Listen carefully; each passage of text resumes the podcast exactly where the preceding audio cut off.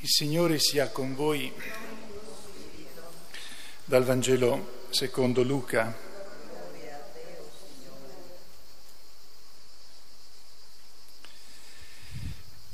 In quel tempo, mentre erano in cammino, Gesù entrò in un villaggio e una donna di nome Marta lo ospitò. Ella aveva una sorella di nome Maria, la quale, sedutasi ai piedi del Signore, ascoltava la sua parola. Marta invece era distolta per i molti servizi. Allora si fece avanti e disse: «Signore, non ti importa nulla che mia sorella mi abbia lasciata sola a servire? Dile dunque che mi aiuti». Ma il Signore le rispose: «Marta, Marta, tu ti affanni e ti agiti per molte cose, ma di una cosa sola c'è bisogno. Maria ha scelto la parte migliore, che non le sarà tolta». Parola del Signore, lode a te, o Cristo. Alleluia.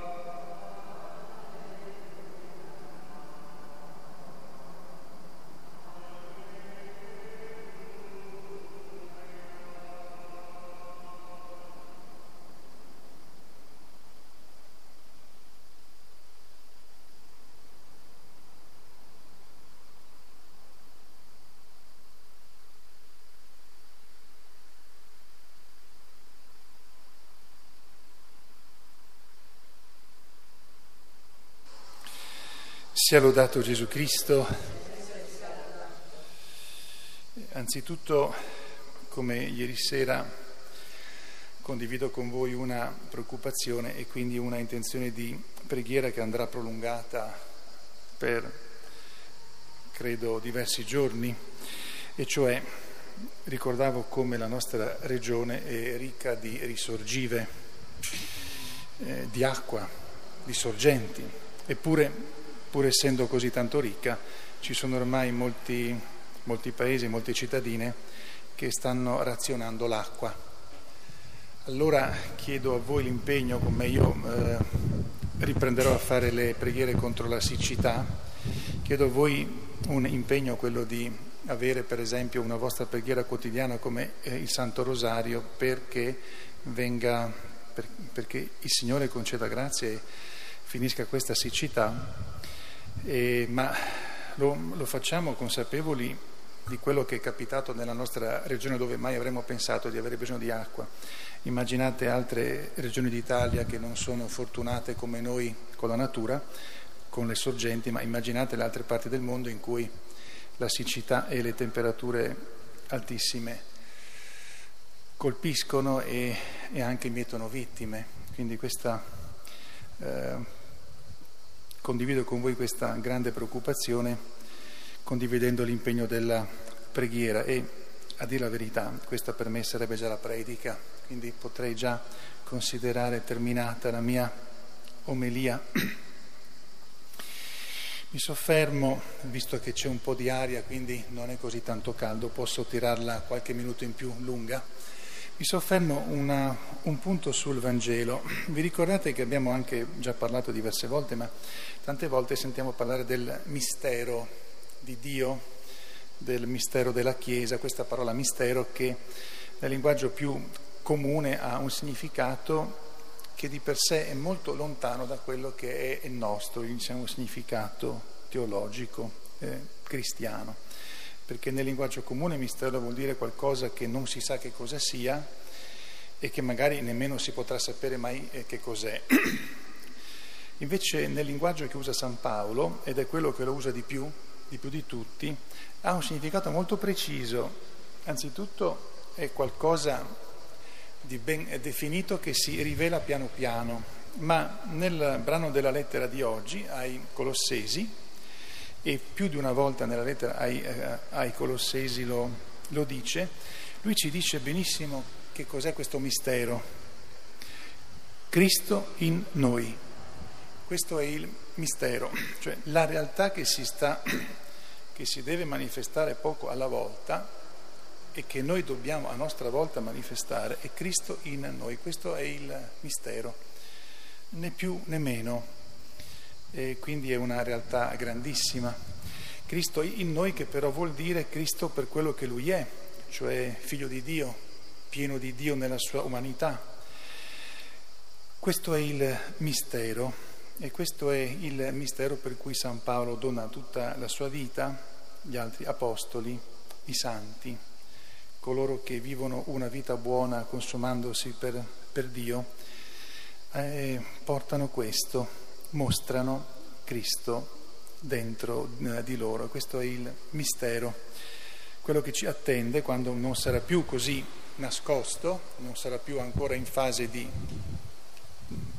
manifestazione, ma sarà totalmente manifestato.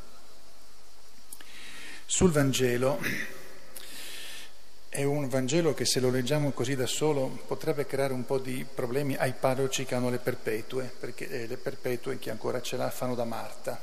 Qui sembra che il Vangelo parli quasi contro le perpetue o contro quelle suore che fanno da sacrestane, ma grazie a Dio Gesù, nel Vangelo abbiamo altri fatti in cui compare Marta e anche Maria, e Marta è sempre molto attiva, anche quasi provoca Gesù, ma mostra una confidenza grandissima, che è una grande grazia, ma anche una grande conquista.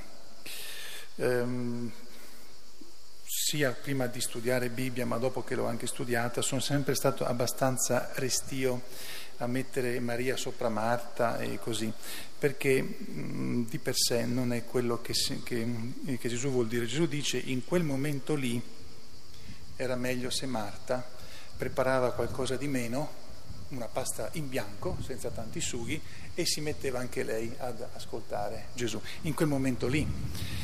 Ma quello che a me preme sottolineare, per me, per voi, è che sia Marta che Maria quello che fanno lo stanno facendo per Gesù, ed è per questo motivo che hanno confidenza in Lui, è per questo motivo che Marta si può permettere di dire: senti Gesù, siete anche parecchi, perché quando si muoveva con i Suoi apostoli e con tutto il seguito c'era parecchio da lavorare per dare da mangiare a tutti, perché non dici a mia sorella che mi aiuti? Allora questo può dirlo uno che ha tanta confidenza. Maria era lì con la bocca pendente a tutte le parole di Gesù, e questo mostra ancora tanta confidenza. Vi ricordate quando Lazzaro muore e Gesù gioca un po' sporco, perché lo mandano a chiamare per tempo le sorelle, ma lui rimane apposta fermo dov'è, perché deve morire, in modo tale che poi lui, andando là e facendolo risorgere, manifesterà la gloria. E che è un po'... Non gli dice che ritarda di venire per tutti questi motivi, lo sa solo lui. Quelle due povere sorelle vedono che il fratello muore, non sanno che Gesù poi andrà e lo farà risorgere. Quando Gesù arriva, finalmente, chi si muove è Marta, che gli va a dire: Gesù, io ti ho chiamato per tempo, perché non sei venuto? Anche lì mostra molta confidenza. Quando invece Maria, ed è Marta che glielo dice sottovoce: guarda che c'è Gesù, allora lei corre fuori. Come vede Gesù, cosa fa Maria? Piange. Marta no, sono diverse, sono due confidenze differenti, ma sono due confidenze molto forti. Dunque, cosa possiamo imparare da Marta? Che tutto quello che facciamo lo facciamo per Gesù. Da Maria cosa impariamo? Che ogni tanto bisogna fermarsi e fare qualche preghiera, così come ci riesce, perché se no o corriamo sempre, oppure viceversa stiamo sempre fermi senza far niente. Non va bene né l'una cosa soltanto né l'altra soltanto, ma le due insieme. In fin dei conti, se noi riusciamo nella nostra vita ogni giorno a fare sia un po' Marta che un po' Maria, avremo con Dio una grande confidenza, e al tempo stesso Lui potrà anche mostrarci quelle verità profonde che danno ristoro alla nostra vita, come l'aria fresca, come l'acqua quando la possiamo bere e ci ristora. A Maria Santissima, che non ha mai avuto questo problema non è mai andata a Gesù a dire: senti, che mi diano una mano perché siete troppi, e si è sentita lodare indirettamente in modo sublime a lei, che è sempre stata contemporaneamente Marta e Maria, ma soprattutto a lei che ha visto il mistero di Dio nel suo sviluppo, ce l'ha avuto dentro il suo grembo, poi lo ha accompagnato per tutti gli anni della vita.